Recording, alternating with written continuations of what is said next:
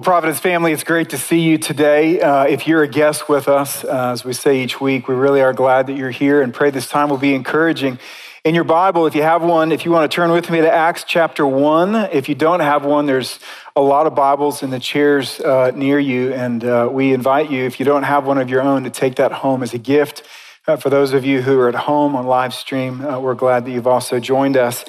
Um, it's amazing. And I tried to start last week to emphasize how amazing it is that God of the universe, the God, the only God of the universe, desires to have a relationship with us.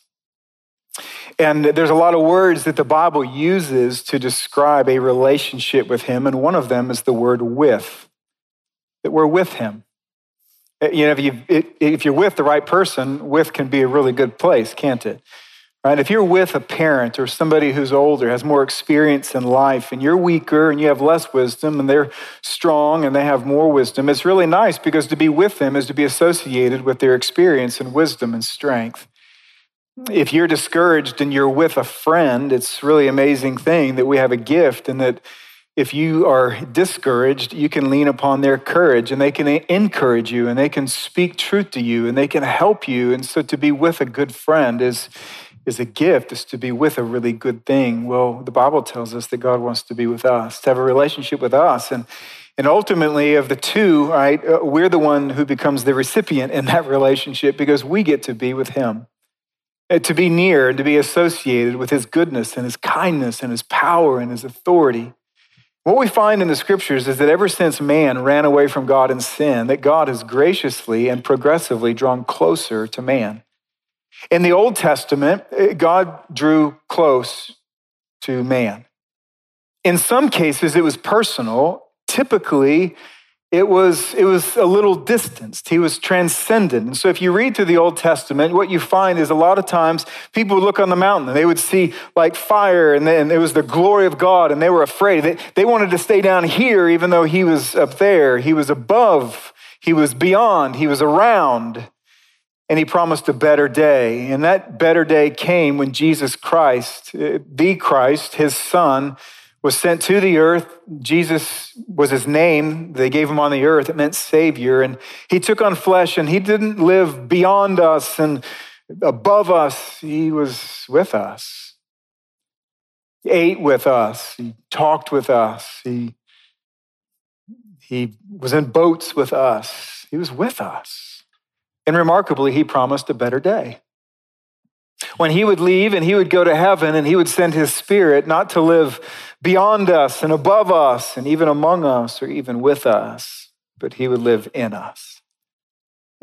God simply couldn't draw any closer.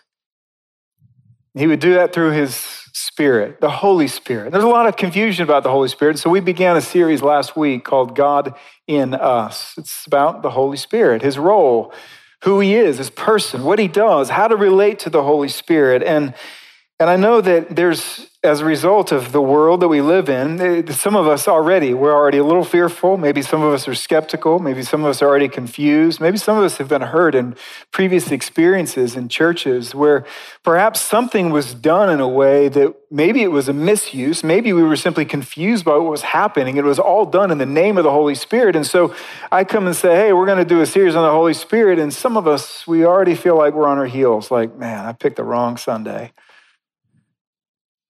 But I want you to know it's a gift. God is good, and what He gives to us is good. And what I want to encourage you to do this morning is simply be open to whatever that God in His grace and kindness was desire to do in your life, and to be only open to what I can show you specifically and plainly within the Bible. So let me pray for us. Father in heaven, we bow before you.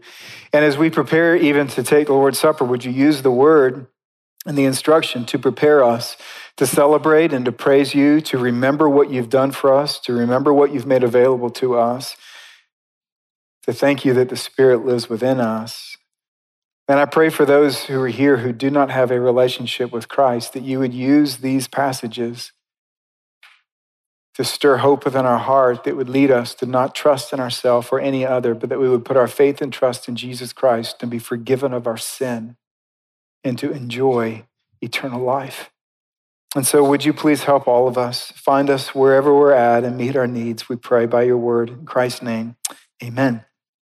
So, last week we looked at the fact that the Holy Spirit was long promised. In Isaiah chapter 44, verse 3, we looked at a promise where it says, I will pour water on the thirsty land, and I will pour my spirit upon your offspring. Now, you notice a few things here. First of all, it's future tense. I will. I'm not doing it now. I will. One day it's going to happen, and it's going to affect your offspring. And so he's writing hundreds of years before Christ even came to the earth.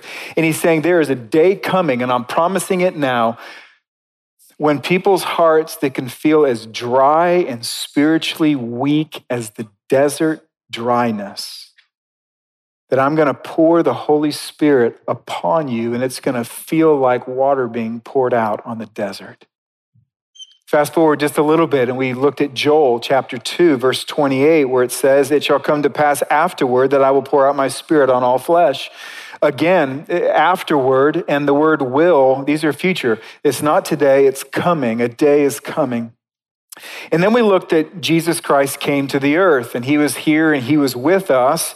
And then the night before he went to the cross where he was going to die, where he not was going to, where he did die for our sin, he was then buried and he rose from the dead. The night before that unbelievable and most important moment in history, he gathered with his disciples and he says, I'm leaving. Not quite yet, but it's soon. As you can imagine, if you've been hanging out with the Son of God and enjoying his teaching and seeing all these unbelievable miracles, and all of a sudden he says, Yeah, I'm leaving, you're going to be kind of bummed out. Well, they were bummed out. And so he gives them this word of encouragement in Joel chapter 16, verse 7. And he says, But I want you to know something. It is to your advantage that I go away. For if I do not go away, the Helper, who he previously in John 14, we looked at this last week, called the Holy Spirit, will not come to you. But if I go, I will send him to you. Well, just a few hours later, Jesus left. He went to a garden. He was praying. He was arrested. He was dragged to a court. He was falsely accused. He was condemned of blasphemy for calling himself God because he was God. And then they dragged him to a place called Golgotha, and there he was crucified on a cross to pay for my sin and yours.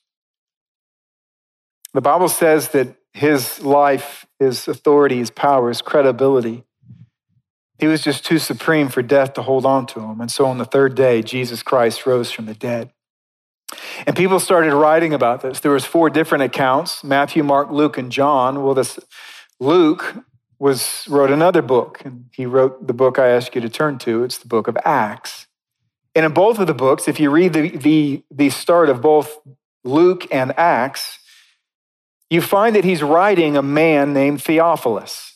We don't really know who Theophilus is. It was a man who had tasked him basically to say, okay, can you go and research the things that have been said? I keep hearing these things about Jesus. And so he went to all these eyewitnesses who actually saw Jesus in his life, in his death, and after he rose from the dead, recorded there.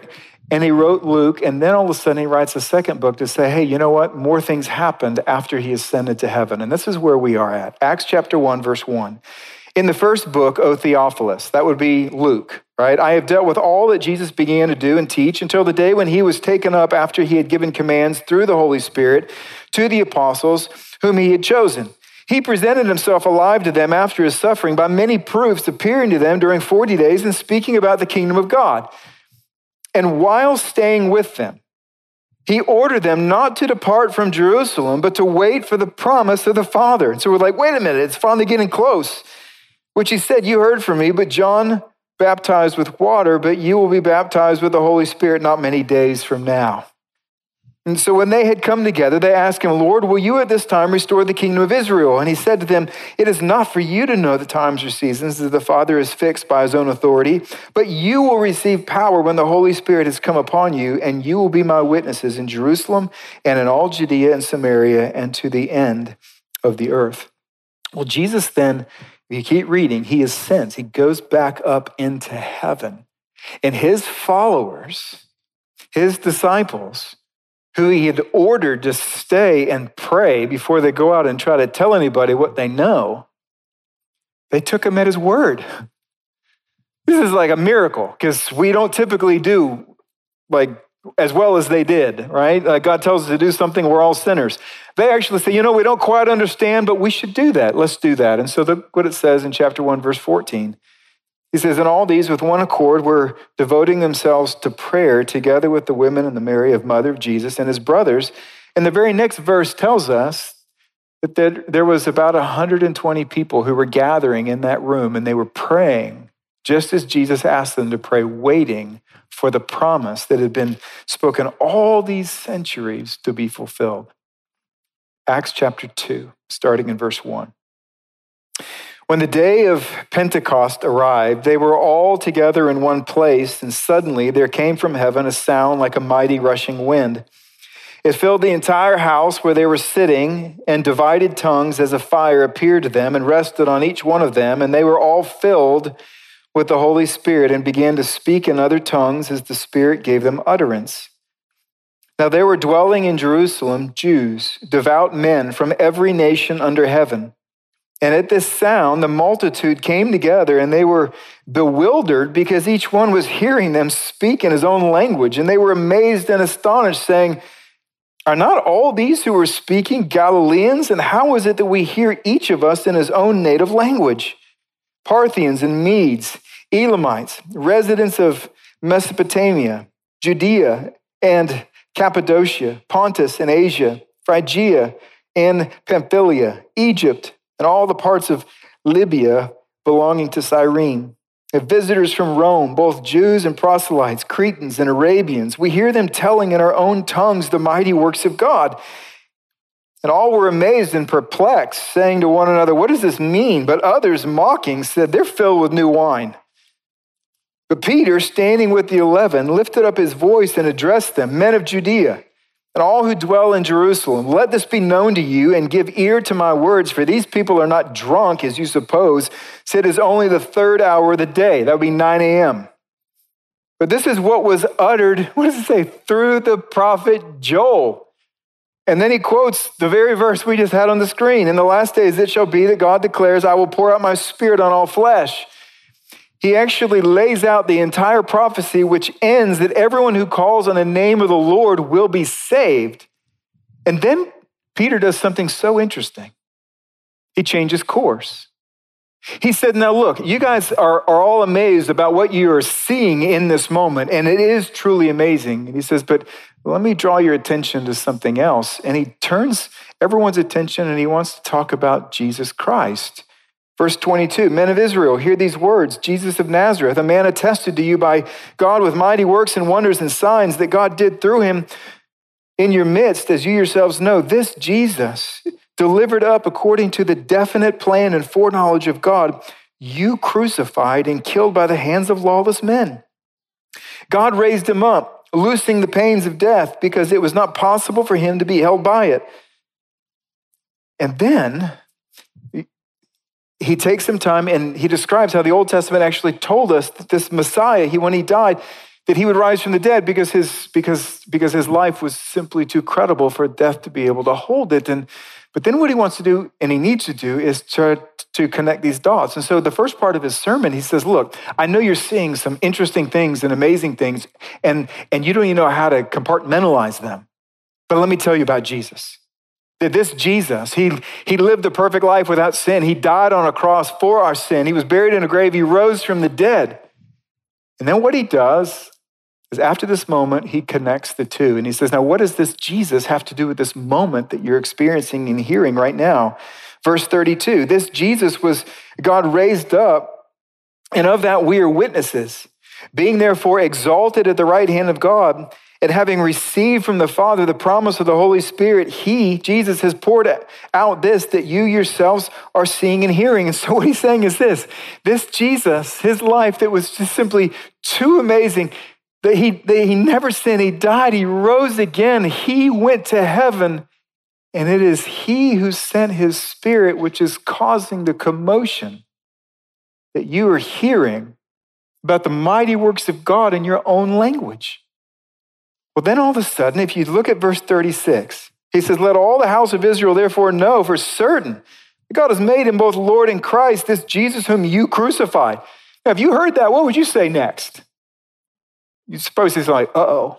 Well, that's what they said. Verse 37 Now, when they heard this, they were cut to the heart and said to Peter and the rest of the apostles, Brothers, what shall we do? Peter said to them, Repent and be baptized, every one of you, in the name of Jesus Christ for the forgiveness of your sins, and you will receive the gift of the Holy Spirit. For the promise is for you and for your children and for all who were far off, everyone whom the Lord our God calls to himself. And with many other words, he bore witness and continued to exhort them, saying, Save yourself from this crooked generation. So those who received his word were baptized, and there were added that day about 3,000 souls. A miracle. So, last week and this week, what I'm seeking to do is to lay a foundation of simply seven theological truths about the Holy Spirit that then next week and the weeks that follow, we'll talk about how do we walk with the Holy Spirit? How do we have a relationship? How do we, how do we, if you can say this way, tap in to the power of the Holy Spirit through a relationship with Him? How do we practice His presence? Last week we looked at four truths. We looked at the fact that the Holy Spirit was long promised. We sort of saw some of that even this morning. The Holy Spirit is God. The Holy Spirit is personal. He's not some force from Star Wars that's impersonal it, but he's, he's personal. He has personhood. He wants to know us. And the last truth we looked at is that the Holy Spirit has a new home. He doesn't live in some temple or on the top of a mountain. He resides in the hearts of everyone who puts their faith and trust in Christ. The next truth I want you to see from this passage is that the Holy Spirit possesses unlimited power. I imagine after saying that, most of you are thinking, oh, he's going to talk about these tongues. He's speaking in tongues. And while it is true that speaking in tongues is powerful in Acts chapter 2, it's not the pinnacle of power. I want to show you the pinnacle of power. And it's Acts chapter 2, verse 22. After pointing to Joel's promise, Peter wants to talk about Jesus. And notice what it says about Jesus. This is beautiful. Jesus of Nazareth a man attested to you by God with three things mighty works and wonders and signs. Now, they would all know what they meant by that. He had healed people, he had brought people back from the dead, he had calmed storms, he had, he'd caused blind people to restore their sight, he had forgiven sins, he had raised a paralytic, he had, he had uh, he, I mean, he had taught with authority, he exposed hypocrisy in the religious systems. He had done all kinds of amazing, wonderful signs and works and wonders. And then the Bible is careful to tell us something that is going to disturb many of us. You probably might, for a moment, be disturbed with me, in particular if you're a Jesus fan. By the way, I am too, okay? I really love Jesus. And it's what's underlined God did through him. God did through him these works and wonders and signs. So let me just emphatically say that I believe that Jesus was and is the eternal Son of God. He is God in flesh. He always was. He was in the Gospels, in the Scriptures, when he was on the earth, and he always will be. He is God and he has authority. But what's so interesting is that Jesus spent a tremendous amount of time reinforcing something that has confused many of us, and many of us have just kind of brushed it aside because we didn't know its significance to our own personal life. And that is that Jesus, who is God and who had all authority, chose to actually limit his usage of that authority to allow God, the Holy Spirit, to do things through him. Now, I know you're like, I don't know if I believe this. So let me just show you, okay? Let me show you. In John chapter 14, Jesus has just told his disciples that he's going to go away, and they're all really sad about that. Philip says, I'll tell you what, you know what, Jesus, like, you got to go away. That's okay. Just one thing. Like, I've been with you for a while. Just, just do me one little favor before you go. Just show me God the Father just a little glimpse in heaven. Let me just see God the Father. It'll be good for me, and I'll follow you. It'll be, it'll be fantastic. And Jesus, it sort of cut him to the heart, and he says, Philip, if you have ever seen me, you have seen him. Everything that I've ever said, everything I've ever done, you may not have known it, but you were, I was actually revealing him to you. And then he says something just stunning in chapter 14, verse 10. He says, The words that I say to you, I do not speak on my own authority. But the Father who dwells in me does his works. Now, just notice, on my own authority, he says, I don't speak on my authority. Now, hear me correctly. He is God, always was, and he has authority. But he says, when I was on the earth and was doing all of these signs and wonders and miracles, God was using it through me. And when I was speaking, even though I have authority, I wasn't speaking on my authority, I was speaking on his. I wasn't utilizing my power, I was utilizing the Holy Spirit's power. And you're like, well, that's just one verse. And so let me just show you a few others so, so you don't feel like I'm just lying to you, right? John chapter 8. Jesus says, I do nothing on my own authority. He's God. Like most of us, when we read, we're like, oh, Jesus, because he's God, healed that man when I'm reading. Oh, and Jesus, because he's, he's God, he exposed those sinners. And Jesus, who is God, like everything he was doing in his authority. And Jesus comes to us and he says, You know what? I was doing all of that, but I wasn't using my authority. And not only that, I have not spoken on my own authority. And some of us, you're like, where, where are you going with this? And where I'm going with this is Jesus is showing us the Christian life. He's showing us something that is so critically important, but it makes us a little uncomfortable. A lot of us, we have or have seen a a system where water is spread around the yard or the golf course, right? There's sprinkler systems. And we all know that underneath the grass there's a pipe and that pipe or that tube it, it, carries water and all of a sudden there's a few places where it pops up and all of a sudden water is spraying everywhere right? So if you can imagine what he's saying in acts chapter 2 when he says that jesus was doing all these wonders like all these amazing the water was spraying over to those people who were blind and water was spraying over those people who were lepers and spraying over those people who were confused and spraying over those people who felt ashamed and guilty of their sin. And jesus was just spreading all this amazing love all over everybody. And what he says is all that was happening through him he was like the channel by which the water of the Spirit was being spread over all of these people. The Father's authority, the Spirit's power, and Jesus. Jesus, in his humility, he allowed it to come through him. So let me, because I know I'm treading on things that if you go too far and you say, oh, so he wasn't God. Well, that's heresy. He was God. Colossians 2 9 says, In him the whole fullness of deity dwells bodily. He was God. But Philippians chapter 2 tells us something so important, and that is that although he was God, the very nature of God, and the nature of God, he says he emptied himself by taking the form of a servant. And people for a long time have asked, what did he empty himself of? And what I would say is this he never emptied himself of his deity, he was always God. But what he emptied himself of was the usage of his divine rights, powers, and prerogatives to show us how to live by the power of the Spirit. You say, well, how did he do what he did? Well, Luke, who wrote Acts, also wrote another book. Remember the Gospel of Luke? And let me just show you how Luke tried to describe the ministry and life and miracles of Jesus. begins early an angel comes to Mary, Luke chapter 1, and says to her, The Holy Spirit will come upon you, and the power of the Most High will overshadow you. And what you're going to find when you read through the New Testament is the words Holy Spirit and the word power are typically close to one another.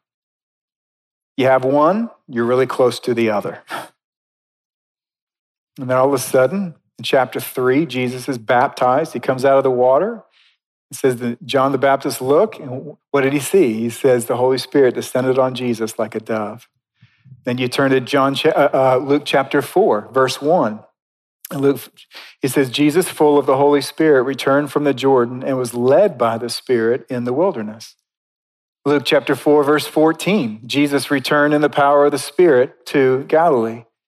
Uh, Luke chapter 4, verse 18. He says, Let me tell you about my ministry. The Spirit of the Lord is upon me because the Spirit has anointed me to proclaim good news to the poor. The Holy Spirit has sent me to proclaim liberty to the captives and recovering the sight to the blind, to set at liberty those who are oppressed.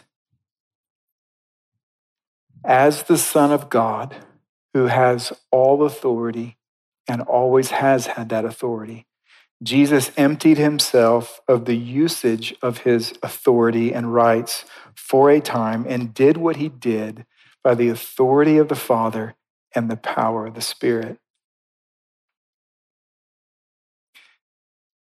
Now, I don't understand that. I just thought to explain it to you. I don't know the working. You have the Son of God and the Spirit's working. I'm like, did some of Jesus get involved in that? I, I, I'm just trying to say, if somebody told me this other than Jesus, I would make the argument no, it was Jesus' authority. But then I'd be arguing with Jesus because he's the one who said, I didn't do this by my own authority. And so, if it's true that the Holy Spirit possesses unlimited power, and that power can be seen and evidenced in the life of Jesus as an example to us, then let's give careful attention to the life of Jesus. For not only is Jesus the hero of his story and ours, but he showed us how to live in the power of the Holy Spirit. You think about things that he did that are really hard. Jesus resisted all temptation and never sinned. That's hard. Wouldn't you love to have this power source that allowed you, strengthened you when it was when you felt tempted that could help you fight that temptation? He spoke truth. He understood truth. He forgave sin. People hurt him and he forgave. You know how hard it is to forgive people who really hurt you? That's hard. Jesus shows us how to do it. He calmed storms, cast out demons, healed the sick, fed the hungry, and he did all this in the power of the Holy Spirit. And the remarkable thing that we're going to move to next, which is going to be more unbelievable to you, is the same Spirit that was seen in the life of Jesus is given to everyone who puts their faith and trust in Jesus. That's exactly what Peter said repent, be baptized, and you will be filled with the Holy Spirit. Ephesians chapter 1, he says, In him, when you heard the word of truth, the gospel of your salvation, and believed in him, were sealed with the promise Holy Spirit. If you have put your faith and trust in Jesus Christ, his spirit lives in your heart. This spirit, with all of his power, all of his authority, lives within us. The fact that we may not experience the victory as frequently as we see it in Jesus doesn't mean it's not there. It doesn't mean it's not true. It means we have to learn. Now, some of you are properly uncomfortable because you're saying, wait a minute, he's about to say then, if that same spirit is in Jesus who did all those amazing things through Jesus, if he lives in us, then he's going to tell us then we can do those things. And I'm not going to tell you that. I'm going to tell you we can do more than those things because Jesus said we would do more than those things. And that's the second truth is that the Holy Spirit empowers us to do greater works. If you're feeling nervous about this right now, I understand. You're like, I've never like resurrected somebody from the dead. You know, he did. I'm going to do more than that. I, have never like put my hands and spit in the ground, made mud, wiped it over somebody's eyes that were blind, and all of a sudden they, they've, they've seen. I, I've never done stuff like that. I haven't done any of that either, by the way. But just notice what Jesus said to us in the same conversation with Philip. He says, Whoever believes in me will also do the works that I do, and greater works than these will he do because I'm going to the Father. like, what? First of all, notice this word because, it's underlined. In other words, if I don't go to the Father, you won't be able to do these things. And that's probably the key to two different things of how I would describe what are the greater gifts. You say, what? Okay, he's, we're, we're going to do or greater works. We're going to do these greater works than Jesus. What, what does that mean exactly? Well, first of all, if you just think about it, it can't be quality of works. It has to be quantity of works. And that's why the word because. If you, if you just think about it, when Jesus was on the earth, he had one body. He didn't have like 5,000 bodies. He had one, which meant that when he was in one city, like Bethlehem, he wasn't in the city of Jerusalem. But today he's gone to heaven. His spirit now lives within us, and we can go as missionaries, and some of us can go to Bethlehem, and some of us can go to Jerusalem. And by the power of the Holy Spirit, we can forgive people, we can teach people, we can pray for people. And so, quantity is probably in play, but there's something else that really should gravitate and grab our heart, in particular in a passage like Acts chapter 2. And that is, what about like the miracles? Like, do you really believe, Brian, that God can still heal the sick today and calm storms and feed masses today and to use Christians who pray to do so? And the answer is yes, I do. I believe that. Not always because I see it, but because Jesus said it would happen. And I just think it's a really good pattern in life to believe what Jesus says. He says it can happen, and it does happen. And I have seen it happen. But were the miracles that I just described ultimately meeting man's greatest needs? Have you ever thought about this for a second? Everybody he rose from the dead had to go through the death process twice, not once. That's a bummer. Sick people who were made well eventually got sick again. People who ate Jesus' miracle food got hungry again. Storms that were ceased, another one popped up into the storm day, week, month later. Were these the greater miracles, the greater works? I would say no. You say, well, what is? What is the greatest? What are the greater works he said that we would do? One day, Jesus sent out his 12 with 60 other followers of Christ on a little mission trip, two by two. They all come back and they're just so jacked up. They're so happy about what they've seen. And this is what they say They say, Jesus, you're not going to believe this. He said, Jesus, man, we, we like go into the world and even the demons are subject to us in your name. Think about this. He's like, you know, back in the day, like when you healed that guy, he had a demon and the demon went away. we did that. It was like that. It's like what we saw with you. And what does Jesus say to him? Think about this. Do not rejoice in this, that the spirits are subject to you, but rejoice that your names are written in heaven. In Matthew chapter 7, he says, Many will say to me, Lord, Lord, did we not prophesy in your name? Oh, that's special. Cast out demons in your name. That's noticeable. And do many mighty works in your name and then I will declare to them, I never knew you. What's the greater work? It's to know Jesus Christ as our Savior and have our sins forgiven. The greatest works meet our greatest need, meet people's greatest need. And so when Jesus ascended to heaven, there were 120 who took him at his word and they were praying. And suddenly, verse 4 says, they were all filled with the Holy Spirit and began to speak in other tongues as the Spirit gave them utterance. The word tongues comes from the word glossa, means glossary. It's where we get the word glossary. It means languages or words. And it says in Acts, it says that there were gathered in Jerusalem because of a festival people who lived all over the world and they spoke different languages. And what did they say? When they heard what was happening, what startled them the most wasn't just that they heard. They're like, wait a minute, aren't these guys all from Galilee? Like, how are these people speaking our languages? And so in verse 8, he says, How is it that we hear each of us in his own native language? We hear them telling in our own tongues the mighty works of God. And so when you read through the book of Acts, right, and if you're just brand new to the Bible, there's four gospels Matthew, Mark, Luke, and John that tell us about the life of Jesus. And then once Jesus ascends to heaven, the Holy Spirit comes down, there's a book called Acts, and it tells how his followers began marching around and telling people about Jesus Christ. There's churches that formed in different cities like Ephesus and Corinth and Philippi.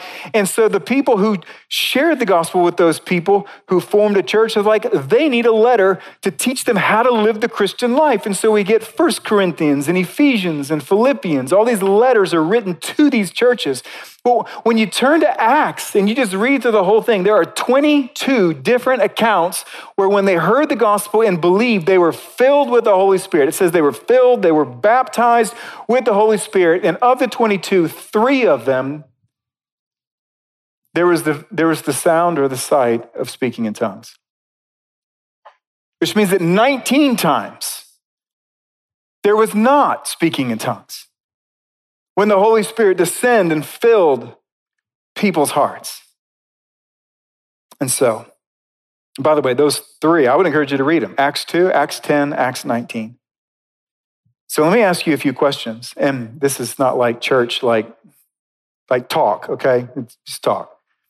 Is Jesus is God good? Right, that was kind of pathetic. Is God good? He's good. Does everything that comes from the hand of God, is it good? Were the tongues from God? Therefore, were they good? Many of us, we don't feel that way.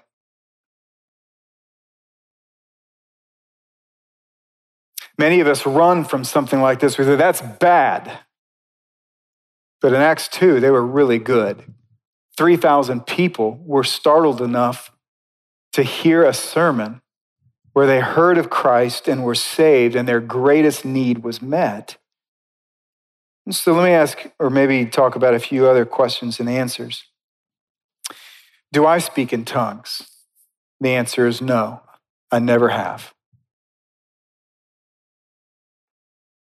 Do I hope that we will when we gather? Like if you're brand new, you're like, so does the, like the tongue part come later? Is that like after the sermon? And no, it, it's not. And the reason it's not is because in 1 Corinthians chapter 14, a whole chapter on speaking in tongues, he says, when you come together, find a language you all speak together and speak that language so that your heart and your mind are both engaged. And so here we speak English.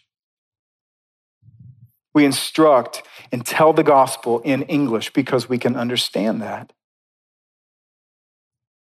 We should ask the question well, was it a regular practice in the church? Like, should it be in ours if it wasn't theirs? Well, we're told about the regular practices in Acts chapter 2, verse 42. It says, They devoted themselves to the apostles' teaching and to fellowship, to the breaking of bread and praying together. And it's not mentioned there. In addition to that, and aside from the book of First Corinthians, which speaking in tongues is mentioned in chapter 12, 13, and 14, we'll look at this in two weeks. There is no direct mention of speaking in tongues in the rest of the New Testament. And so it's a good thing, but it's not everything. And it can be misused and oftentimes is misused. There's been people who have told me, I don't believe you're a Christian because you're telling me that you believe in Christ, but you've never spoken in tongues. So there's some people who make it sort of the sort of the the uh, the starting line. Like we know you're saved if the Holy Spirit comes in your life, and the way that we know the Holy Spirit comes in your life is you speak in tongues. And yet, 1 Corinthians chapter 12, at the very end, he says, Not everyone filled with the Holy Spirit will speak in tongues. He tells us not to forbid the speaking of tongues.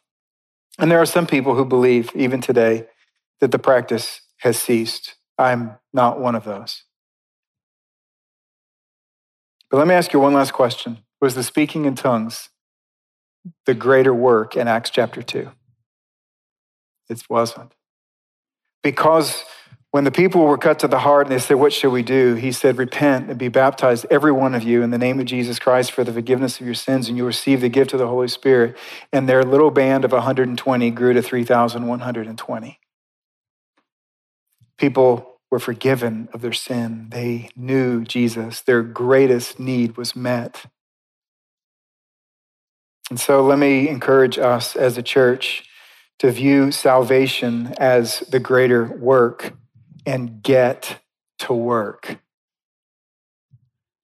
To utilize our mouth, our gifts, our resources to help people hear the gospel of Jesus Christ that they can believe and be forgiven and connected to a relationship with Christ.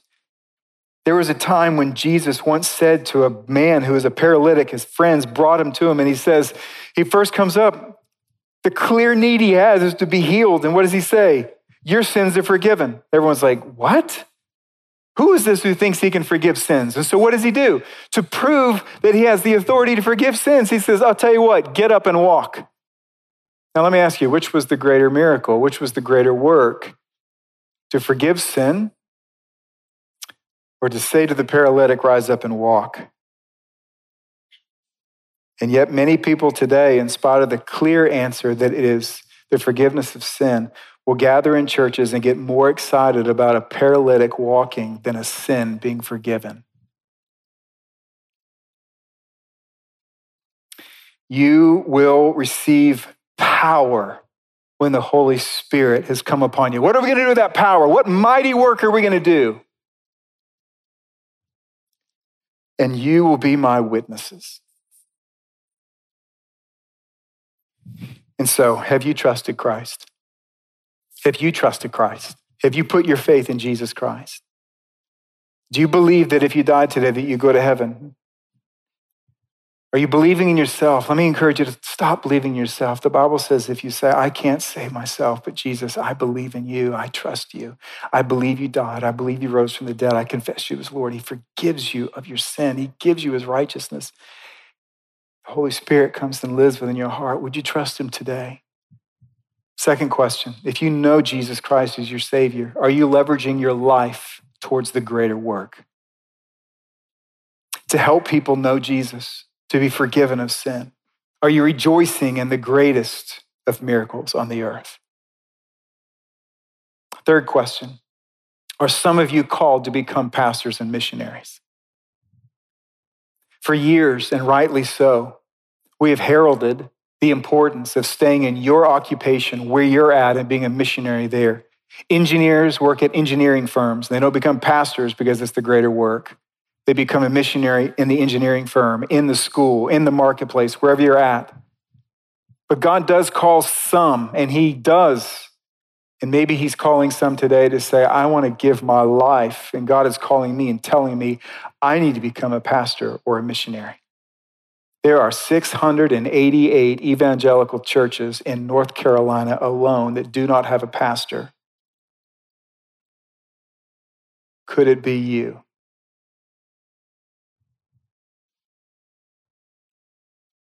If it is, I'd love to talk to you about that. The last thing before we take the Lord's Supper, it'll be quick. The Holy Spirit empowers those who pray.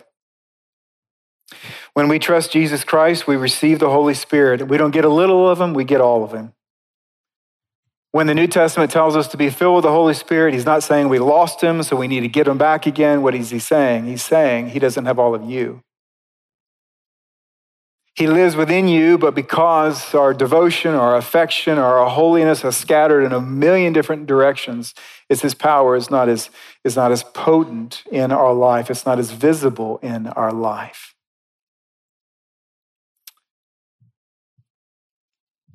And as a result of that, so many of us live in weakness and defeat in spite of the fact that we have the same Holy Spirit Paul prayed, who raised Jesus from the dead, living in our heart. So, what is the secret of all this? And the secret goes back to the truth, the third truth last week, and that is that the Holy Spirit is not an it, the Holy Spirit is personal. The secret is relationship. The secret is practicing the presence of the Holy Spirit, which we're going to look at last week. But let me give you an illustration today. I am an average handyman at best. It's probably weak, but somewhere between weak and average, okay? Like I'm not I'm not horrible, but I'm not skilled. My brother is a skilled handyman. So when something breaks in my house, I don't sit down and work myself up into a lather and try to wield the power of John. I call John my brother because I have a relationship with him. And he tells me what to do, or he comes over and he helps me do it. And when you are battling temptation or when you are in front of somebody that needs encouragement or somebody who needs prayer, where you're in a hospital room and you're like, okay, Holy Spirit, here, I gotta, I gotta lather myself up a little bit. I gotta get all jacked up. I'm gonna try to, I'm gonna try to find some spirit and bring it down. No, you pray because you have a relationship. You call. You call. One of the ways you know you're friends with anyone is you talk to them. You don't talk, you're not friends. You may be long lost friends, but you're not close friends. And one of the things you're going to find, we'll look at this next week, is the depth of your relationship with Christ will be the determining factor of how much power you see in your life. And so we're going to look next week at how do we practice his presence. But let me encourage us to humble ourselves and pray. That's what we're going to do now. We're going to take the Lord's Supper, which includes praying. If you don't know the Lord Jesus is your Savior, oh, I plead with you, use this time right now to think about it or just to call. You can pray right where you're at. Just say, God, I believe, oh, or I want to believe. Help me to believe. Use this time. Speak, teach me.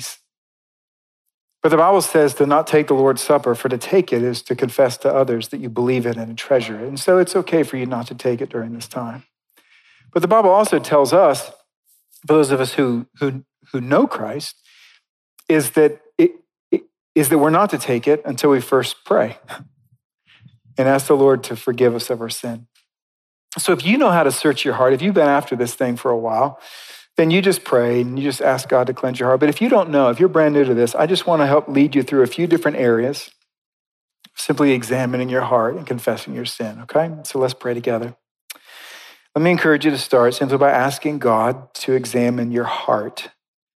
Be your motives, your thoughts, your desires. And if there's anything that He has revealed about your thoughts or your, des- or your motives, that are out of step with Him, that were sinful, then confess those sins to Him.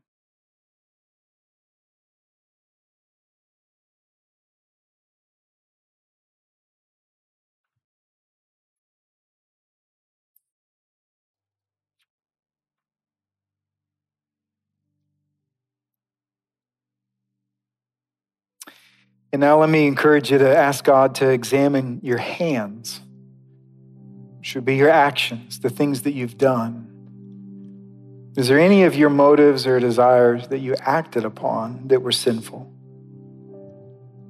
And go ahead and confess those sins to the Lord and ask Him to forgive you.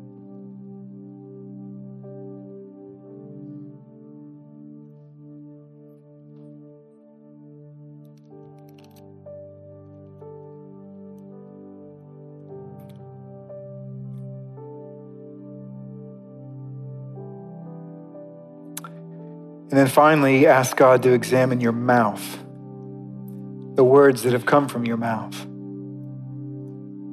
If there's anything that you have said that was sinful or that was spoken with sinful intent or attitude, then confess those things to Him and ask you, ask Him to forgive you.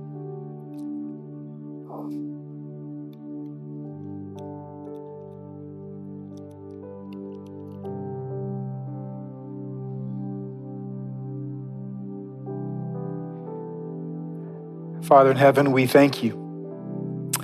We thank you for your promise that if we confess our sin, that you're faithful and just to forgive us of all of our sin and cleanse us from unrighteousness. We pray this in Jesus' name, amen.